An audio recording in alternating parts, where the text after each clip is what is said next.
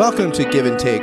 It's a podcast where yours truly, Scott Jones, talks with artists, activists, authors, theologians, philosophers, scholars, political pundits, and a host of others about their world, their work, and the lens through which they experience life. I engage my guests in a conversation that's free flowing, entertaining, unexpected, occasionally bizarre, oftentimes enlightening and informative, and above all else, deeply human. Thanks for listening to this episode of Give and Take.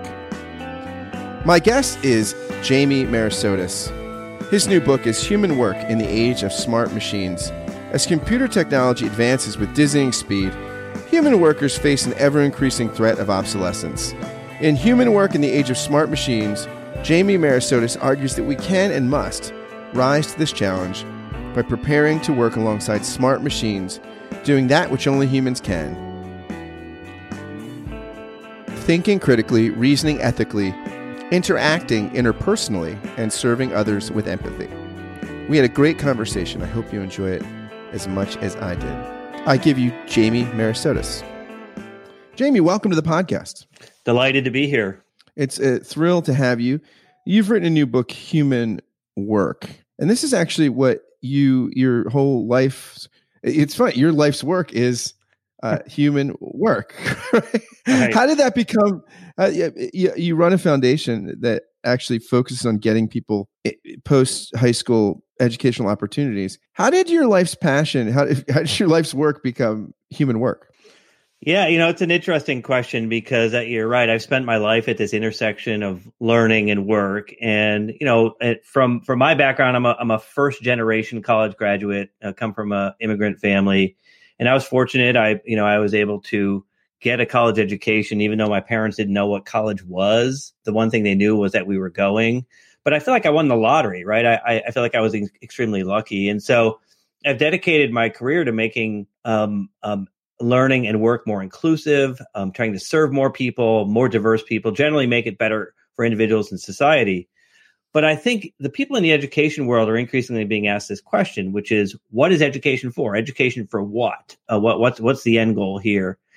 And as someone who had spent his career running a large national foundation, running a think tank in DC, focused on education, I said, you know, that's a that's a that's an important question. I think we need to answer that. And the conclusion I came to is that we have to prepare people for the work that only humans can do. And the path that I took on this was simply that, you know, we we all know that work is changing in profound ways because of technology and artificial um, intelligence, and those things are taking over more and more of the paths that people used to do. But too many people are focused on, you know, the robot zombie apocalypse and the and the robots are going to eat all of our jobs.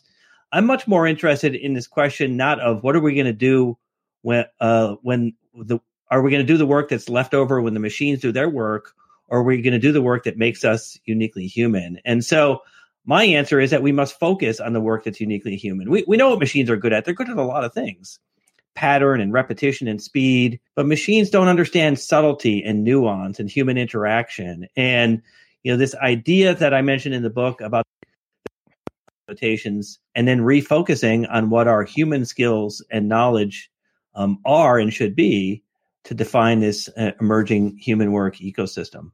I'm really intrigued about what you say there about the, the, the human robot apocalypse because I just I just finished watching Star Trek Discovery. I've been a, a Star Trek fan my whole life. It's a great uh, kind of reimagination of the brand. But even in the, in the in this highly technologized future, the computers don't run the SS Discovery or the starships. Right. right. like even in the way futuristic where where where AI and robotics and things have gone beyond what we could even imagine. It, it, their imagination it's still human central. Humans are central to the story. They're central to command decisions to exploration. The, the, human relationships are what the story is all about. I mean what do you think it is that where the creators of star trek can have this vision that's very human centered and as you're saying it's it, it's it's radically technological and yet there is this complement, complementarian relationship. And why are, do so many folks in the wider culture struggle with the, the robot apocalypse? You know we've been through this in in several uh, successions over the course of history right? So with the industrial revolution the fear was that um, you know as we industrialize that machines would take over the the tasks of humans and uh, the humans would be left with little to do. We saw this again with the with the technology revolution, and now we're seeing it with this new version where artificial intelligence really does allow machines to process information and to dig down deeper into data sets using these algorithms that have been developed that seem human like in nature. And so I think that's that's scary to people. It, it makes people feel like uh, we won't have anything left to do. You know, one of the things that I worry about is people keep talking about the future of work, and I keep saying, no, it's the work of the future. It's it's not a it's not a word game. The future of work implies that there may not be work in the future, right? And to me, it is ultimately what is the work that we can u- uniquely do. And you know, one of the things that you see in in you know um, uh, the portrayals like Star Trek Discovery is that human work involves things like compassion and ethics and empathy and you know our ability to be truly creative and co- to communicate with other people. These are things that the leading ai scientists who i, I talked to some of them in, in writing the book will tell you we are mm, you know generations away from um, anticipating that machines can do those kinds of things. So so th- this issue of human interaction i think is really important and at the end of the day, uh, and you know, this is a point that I've I've tried to make uh, since since the book came out. Um, the thing for us as humans is that for us, work matters. Um, it, it it it it has meaning. It has purpose. It gives us dignity. It gives us social mobility. Um, and um, as humans, work ultimately matter mattering to what we do. I think is one of the things that won't go away in any sort of foreseeable future. Yeah, I, I, I think that's right. The other thing I, I'm really curious. One of the things I love that you write in the book, eh, you're quoting Ken Goldberg, I think, and you say we shouldn't yeah. be teaching coding to preschoolers. Reflecting on the proliferation of products and educational strategies that app developers and publishers peddle to teachers. They need to learn to communicate, collaborate, and build stronger connections to each other as learners. And you say Goldberg s- said nurturing these foundational human capabilities is the key to lifelong development, continuous growth of human workers. I mean, it seems like what what Goldberg is arguing, in, in which you sound fundamentally sympathetic to, er, is that we need to educate people to be human and connectors and discoverers and lifelong learners and adapters that that's more important than technological skills because the coding language you learn you teach a, a kindergartner is going to be obsolete by the fourth grade anyway right i mean this is i mean some of this is like is it seems to uh, you seem to be advocating a sort of uh, uh, it's an emphasis on the human and what's uniquely human is the ability to ability to evolve and change and adapt and learn and grow Right. I mean, look, we we need basic, we need foundational human capabilities. We need numeracy. You have to know how to do math. We need literacy. You have to be able to read and write, etc.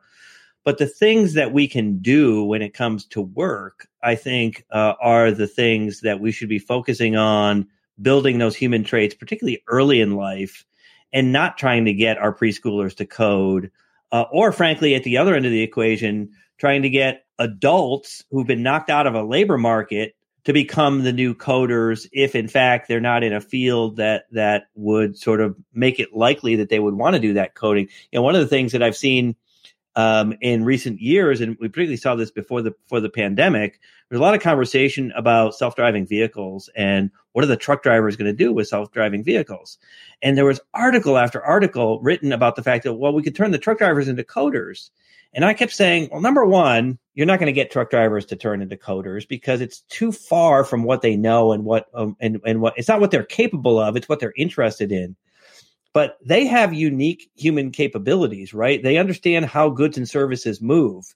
They understand how to interact with the people who are moving the goods and services. So let's get the truck drivers into logistics or into fields where there is a lot of job growth and meaning that will build on what they know and take them in that new direction. So the point is early in life or throughout life, as your work life changes, let's focus on those unique human traits and capabilities um, the ability to sort of build on what you knew before and actually apply it to your to your human interactions. Apply it in ways that allow you to be uh, compassionate or or or strategic or empathetic or or any of those things uh, that are those human traits and capabilities. To me, that's what's most important about understanding how we prepare people through this entire cycle, this this this virtuous cycle of learning and earning money and serving others that I think is is uh, core to the human work experience. You talk a lot in the book about the anxiety that comes from from technological change. And again, people fear that you know work's going to go away or humans are going to become obsolete. I wonder, you know, I mean, the events that rocked the country last week, seeing people storm the Capitol. I mean, this was arresting and and traumatizing. Right. I'm sure for for for most of the for most of the country. I wonder though how much of, of, of some of these populist is populist anger is really about uh, politics and how much about it re- is really about anxiety, just chronic anxiety about the nature of the future and and and a fear that humans don't don't have a place in a rapidly changing world. Right. You know, I, I um, one of the uh, comments that people um, have given me feedback on the book is that they were surprised that a book about human work has an entire chapter on democracy and authoritarianism. and and um, I said, well, look, you know, one of the reasons why this is important is that what we know about rising authoritarianism and the history of authoritarianism is that the way authoritarian leaders you know, get hold of of of nations and communities and keep that hold is fear fear of change fear of advantage fear of the other and so what the authoritarians want is they want conformity and you can stoke that through fear. And so what we've seen in this in this environment now with the rapid change due to technology and the changing nature of work and then you layer on top of that things like covid is that it tends to reinforce these fears that people have right so you know what have we seen during covid we saw rapid expansion of these these um, information bubbles, this false information about COVID that has been replicated and and and has become part of the lore now. Uh, well, you don't need to wear a mask because remember they didn't ask us to wear a mask at the beginning. Why are they asking us now? And you go down that path. It is this issue of of fear. Um, and anxiety that I think um, it gets reinforced in, in in these times like this. To me, one of the things that we know about education is that education is a bulwark against this. Now, it's not to say that just because you get educated, you don't become a, um, an anti-democrat. Frankly, uh, Donald Trump has a college degree, so do some some of the people that that are supporting him. Um, education is not going to prevent dishonesty, but what education is going to do is that it's going to help you become um, individually and us collectively better critical thinkers, better ethical decision makers, better analytic reasoners, and all of those things ultimately enhance our democracy. They allow us to be engaged in active citizenship. They allow us to freely express ideas. They allow us to, to you know, to combat those threats to, you know, what I think is a, a, a deep human desire for freedom and for the free expression of, of ideas and, and self. So, you know, to me, that's that's why this idea of human work is ultimately about meaning and purpose because it allows the individual to express that. You can express that in these democratic contexts, and if you can do that, ultimately we have a, a, a shared prosperity that comes from that. Yeah, I really like the chapter on authoritarianism, and you, you have some interesting stats about how you know how, how there's a significant drop when somebody goes to say an undergraduate institution uh, about whether or not they think a strong leader, a strong man is good for the country. And you know, I, I wonder. It's interesting because you bring that up, and it seems like where the authoritarian chapter fits in the book, as I read it, is what's good for democracy will be good for an evolving economy and vice versa. The, the same sort of democratic virtues that, that involve critical thinking, empathy, uh, an ability to collaborate and, and compromise. Uh, I love that one line you have from the Star Wars film about compromise is a virtue, not a vice. Right. uh, one of the Star Wars, I guess one of the prequels. Right. That, that, that those the same things that, that that create it seems you're arguing a democratic healthy anti-authoritarian culture will create an adaptive culture that can change with techno- technological change the human skills. Is that fair to say? That's exactly right. And you know there's a there's a i'm not a psychologist but there's a part of of human psychology i think that um does uh and it's uncomfortable to say but but it does um you know until we sort of develop those traits of being a critical thinker and an analyst and being able to understand what truth is and being able to understand objectivity and things like that, um, we we do tend to um, sort of um, be be be motivated by authoritarian tendencies. And you know, again, I I wrote the book came out in October, which means it came out before what we saw on January 6th, obviously. Um, and but I mentioned in the book, you know, um, a quarter of Americans said, you know, last year that military rule would be a good way to govern our country. Well, there's something not right about that. Now, that may not be surprising now that we're after January 6, 2021, but at the time, it it's it's very jarring. And the reason is that um, people do have that fear. They they do have that anxiety. It's it's economic anxiety. It's social anxiety. It comes from that from that fear of loss of advantage. It comes from you know we've we've we've been um, all reading and trying to process what's happened with Black Lives Matter and white supremacy over over the last year to to better understand these issues. That in fact part of one of the, the reason why we've seen so much reemergence of white supremacy is this fear of loss of advantage.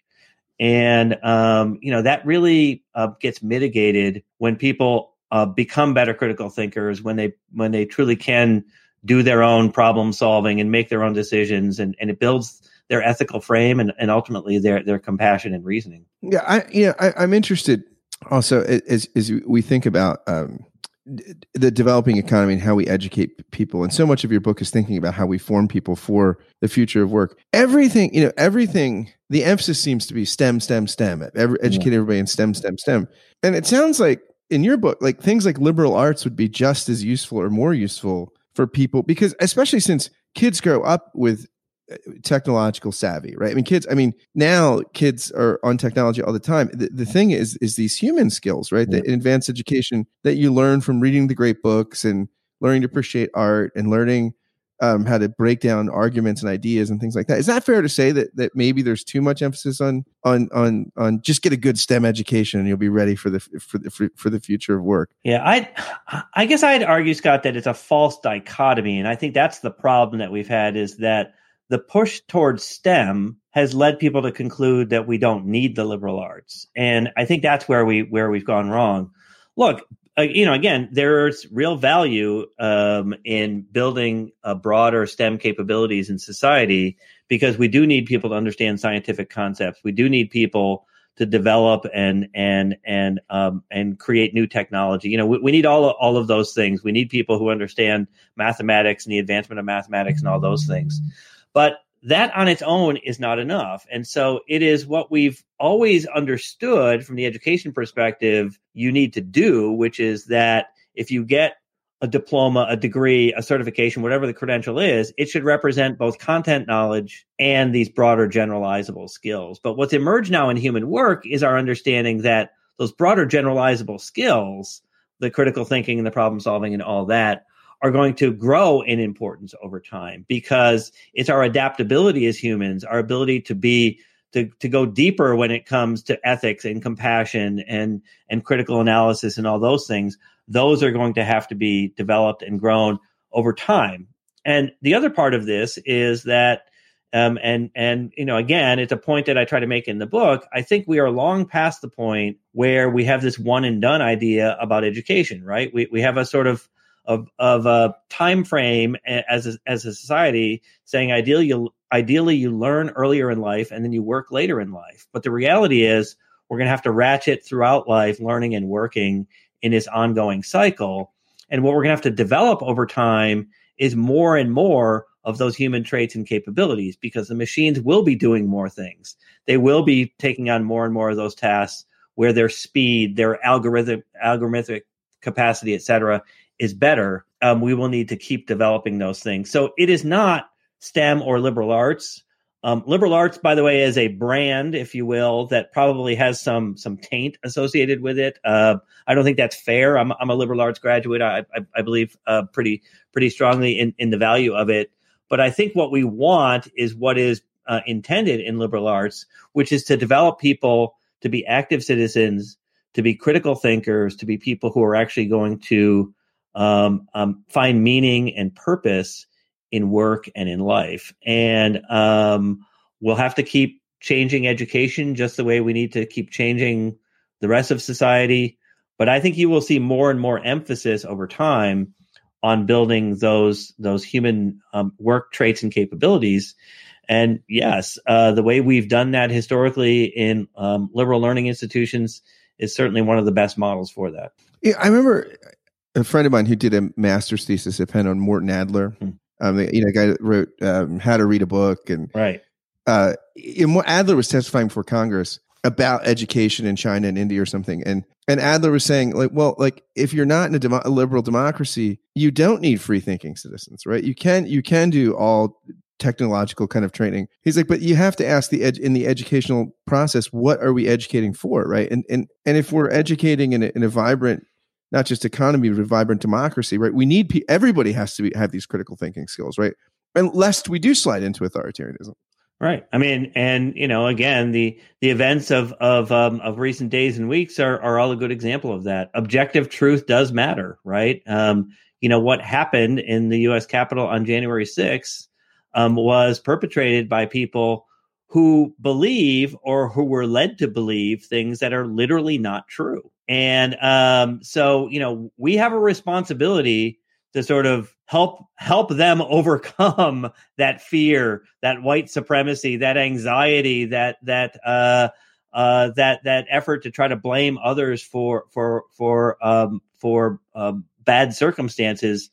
And one of the key ways to do that is to build these human traits and capabilities to, to help them um, better understand what truth is um, and and what reality is. And again, uh, authoritarians, um, their their job, um, we've seen this going back centuries, is to systematically destroy the truth so that what you say becomes the only thing that people can recognize as being how things are or should be. And um, certainly that's been, um, um, unfortunately, uh, successful in the tenure of, of Donald Trump because we see a large number of people deny objective truth, including people um, in positions of leadership. I had a, a, a Mexico expert on the show a couple years ago. He he's an expert on the sort of Mexican U.S. economy and stuff, and he was saying, "Look, I'm not saying that there aren't people that have lost their jobs to places moving to Mexico. But he's like, they're not that many. And I can tell you what towns they're in. He's like, it's it's it's largely lost to automation and things like this. Right. And I wonder, I mean, part of what's interesting about your book is I think some things, the more you can delineate something, I think you oftentimes the, the less scary it becomes, right? And I think innovation becomes so so it's this big, hairy, audacious thing and so it seems like so, so, some of the angry populism, you know, it's easier to blame immigrants, right? It's easier to pl- it, it, it, undocumented workers or something because you can get angry at them, right? You can get emotionally stirred up. It's hard to get angry about innovation, especially when everybody is um, tweeting their anger, right? You're using innovation, right. right? I mean, is that is that part of the mission for a book like this to help people understand that that if we can if we can get a handle on the transformation, maybe we can maybe we can um, relocate or maybe we can get mitigate some of the misdirected anxiety absolutely um, you know and and to your to your point you know look uh, again i'll go back to the industrial revolution right in the race between uh, uh, technology um, and and and um, and and work um, you know the, the technology always wins right so so te- technology always comes out ahead. Um, and so, um, but what we know is that when technology wins, some jobs get destroyed and then more jobs get. But I think that this idea that technology will continue to be both a destroyer and a creator, I think will will be true. Um, and that that's the lesson, right? So in, in that race, um, technology has always won. It always stays a step ahead but the innovation that comes behind it creates more human opportunity, more work, more jobs. Um, and um, we've we've predicted the the end of work as we know it um, going back centuries, and in fact, human work continues. And the reason that it continues um, is that for us as humans, we want to work, um, we desire work. Work is a part of what defines us um, as human.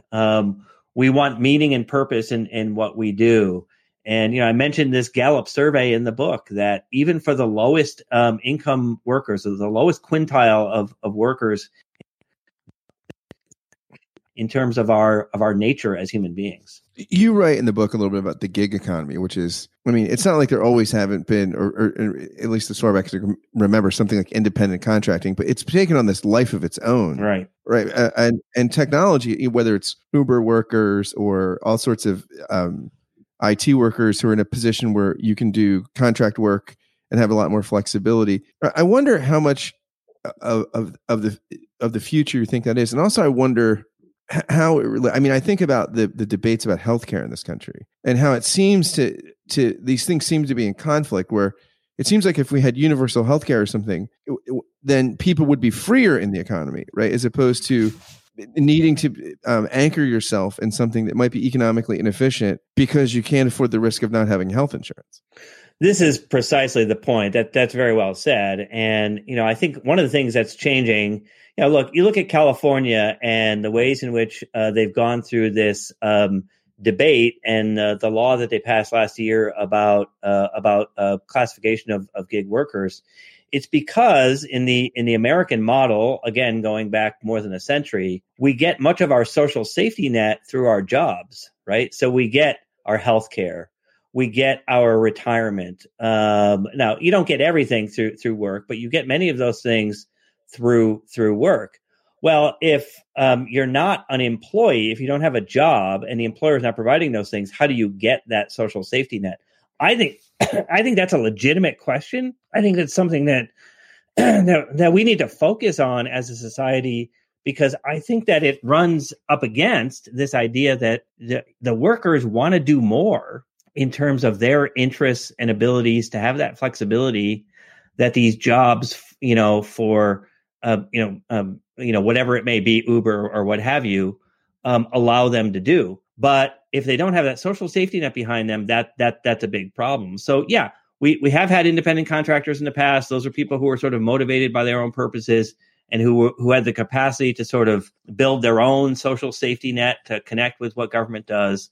But things like basic human needs, healthcare, long-term social security, we have to focus on that as a part of what this emerging um, human work ecosystem is going to look like. And I think uh, you know, your point about healthcare is probably the best example, which is we need a better model, probably a universal healthcare model, in order to be able to really accelerate that because we access healthcare through work. That's how we do it as as a American society. I had a friend who just was um, reading a book called The Nordic Way, and uh, he was saying it was explaining the Scandinavian kind of perspective, which we often call socialist here. But the author was saying, no, it's actually more individualistic in some ways than the American perspective in that they want parity between every individual. And they said, like, if a spouse depends on the other spouse for their health benefits, there can't be parity. If the employee is dependent on the employer for a certain kind of safety net kind of things, then there's not parity. So they're thinking that when you have these kinds of things, that this kind of generous safety net for everybody, then you have real uh, uh, uh, you have real autonomous agents that aren't they're less coercible, right? And I, th- I mean, I think that seems to be uh, far from um, socialist or something. It actually seems to be an innovative driver of the economy there. Exactly, and and you see it in lots of different ways. You know, another example would be that in in many countries around the world, um, education at all levels is free or close to free. Um, we provide free education um, at the K twelve level, but not in in higher education. And so, you know, now we now have this debate over quote unquote free college. Um, now we can debate, I think, in a, in a in a fair way, what free really means in terms of the American model. But the point is that financial resources should not be a barrier to you getting an education because it is fundamental to what you should what you need to have as an individual and what we need you to have in order to affect our shared prosperity as a society is access to high quality education. And again not just early in life but throughout your life. Um, you know whether you're a young adult someone mid-career someone later in your career it is this virtual cycle of of learning earning and serving that i think is really important part of what the human work experience is all about so being able to provide true accessibility to that, the way we see in Scandinavian countries and in countries in other parts of the world, is another good example of that. Whether we want to call it free, whether it follows their model, et cetera. Okay, let's have that debate and let's talk about about uh, what are the right mechanisms that fit the unique American circumstance. But I think this idea that it should be truly affordable, that resources should not be any barrier whatsoever, um, is in society's interest. That that it is. Um, education is not a private benefit that it that it, it accrues both to individuals and society when it comes to the benefits that you get from people who are educated. Again back to our point not just economically but also so, cult- culturally socially in terms of our of our democracy and our shared well-being. Yeah and, and based on the argument in your book like so okay everybody would find it scandalous if we said okay we'll provide uh, public education for everybody eh, through k through eight and then you're on your own. And if you want to go to high school, you'll probably have to take out massive loans right to get to high schools. That and we'll have some state high schools and some Catholic high schools and some private academies, but you're going to have to take out loans to to go to any of them. People would find that more just scandalized. I mean, exactly. people wouldn't. But what you're arguing is by not. I mean, the the main thr- one of the main thrusts of your book, Human Work, is that basically that's what we're saying right now. Because if if if public education doesn't go K through the undergraduate level, that's the equivalent. Uh, it is the equivalent of, of, of stopping public education at K through eight or something now. I mean, it really leaves a, a huge part of the population um, crippled and, and and really behind the eight ball as far as their ability to be learners, earners, and servers. And one of the things that changed um, from a historic perspective is that um, in the American economy and American society, a high school credential was sufficient historically, but it is not anymore. And so it used to be that what we were really focused on was literacy and basic literacy. And then hopefully you could get as many people as possible through a high school credential because that would allow them to be successful in American society. But society has changed, and you you those things are not simply foundational. Those are not simply things that you get before the age of 14 or before the age of 18. Those are things that you have to keep developing and doing. And that's where I think this issue of the education system, whether it's a formal system like colleges and universities or workforce programs or using technology so that you you know direct to consumer mediated learning through the internet. Um, you know there's lots of you can learn in community based organizations and libraries. There's lots of ways in which you can learn and get credentialed for that learning that we should be thinking about but ultimately it has to be this ongoing cycle of call it lifelong learning. Um, again that's another it's it's sort of like um, liberal um, liberal arts. It has there's a brand problem associated with lifelong learning. Lifelong learning to too many consumers sounds like a, a sentence rather than something you actually want to do. But the point is that we want people to continue to learn and benefit from the learning over the course of their lifetime. That that's what's in it for them is that it should be a ratcheting of learning and earning and serving others. The more you learn, the more you you get from that, both financially and in terms of your your well-being and your contributions to society um, that meaning that we know all workers want to have. I'm curious just in your own social relationships your friends family like people that you hang out with in private life do you uh, do you often think about do you do you take notice and take stock of who's happy in their work and who isn't? I mean and and what do you see if you do what's the difference yeah, I, I do, and um, uh, for the most part, in in in my situation, so I'm a first generation college graduate. I, you know, as I said, I feel like I, I won the lottery in in um, in the opportunities that, that that I had to go. But I, I, I am friends with a lot of people like me, and a lot of people who are multi generations of of people whose parents went to college and and and and who found great success, etc. The thing that um, that uh, the people who are happiest have in common is that they are working in fields where they feel like they are actually contributing to that greater whole.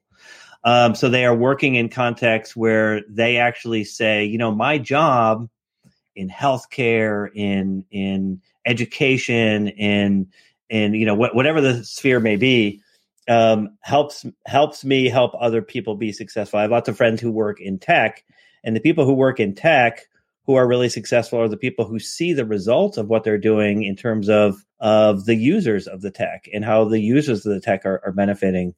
Um, when you're more disconnected from the people, when you're more disconnected from the reality of what of what you're impacting and what you're doing, the less happy you are. And so, so I unfortunately have seen some of that in my friends and family uh, social group um, people who are disconnected from the impact of their work, and that actually um, is a negative on their satisfaction. So, but that's just an argument I think in favor of increasingly focusing on doing the work that only humans can do and preparing people for that because many of those people they are sort of in these um, in these situations where they are behind the scenes um, they are they are um, interacting only with a machine they are not getting a chance to actually see the meaning of what they're doing and they're not getting a chance to interact with other humans. It's funny because I often reflect on the difference between like Steve Jobs and Bill Gates. And I'm a total Mac guy. and I've always wanted I always wanted Steve Jobs to be like to be Bill Gates, right? But they're very different people. I mean, Steve Jobs seems like a guy from everything I've read about him who was incredibly talented, but didn't get the learning, earning, serving thing. Um, whereas Bill Gates gets it. I mean, he's a lifelong worker. He's not a cold and detached tech guy. He's yeah. he seems to really care about um, the wider human culture and solving human problems and building human society. I think that, I mean, he seems like a, a kind of model citizen in, in, the tech industry who's really, his success is sort of, he's been a lifelong learner and grower and server, right? I mean, is, is he strike you like that? Yeah, ab- absolutely. And um, uh, he um, he continues to to demonstrate that by what he has done, not only through the Gates Foundation, but also in his post Microsoft life, right? So he is really focused on um, helping to develop new companies and new ideas that are helping to sort of address the human condition. That, that's a that's a key part of, of what he wants to do. So he seems to get it. He seems to want to contribute to the greater whole. Um, I'm not a psychologist. I'm not sure why that didn't necessarily come across with with someone like like Steve Jobs, but I've, I've seen that firsthand. And we've we've worked um, in partnership at Lumina Foundation in collaboration with with the Gates Foundation and their interest in global health, their interest in education, their interest in um, in uh, issues of of uh, eradicating some of these large social problems are derived from what Bill and Melinda are interested in. That that's what they want to do.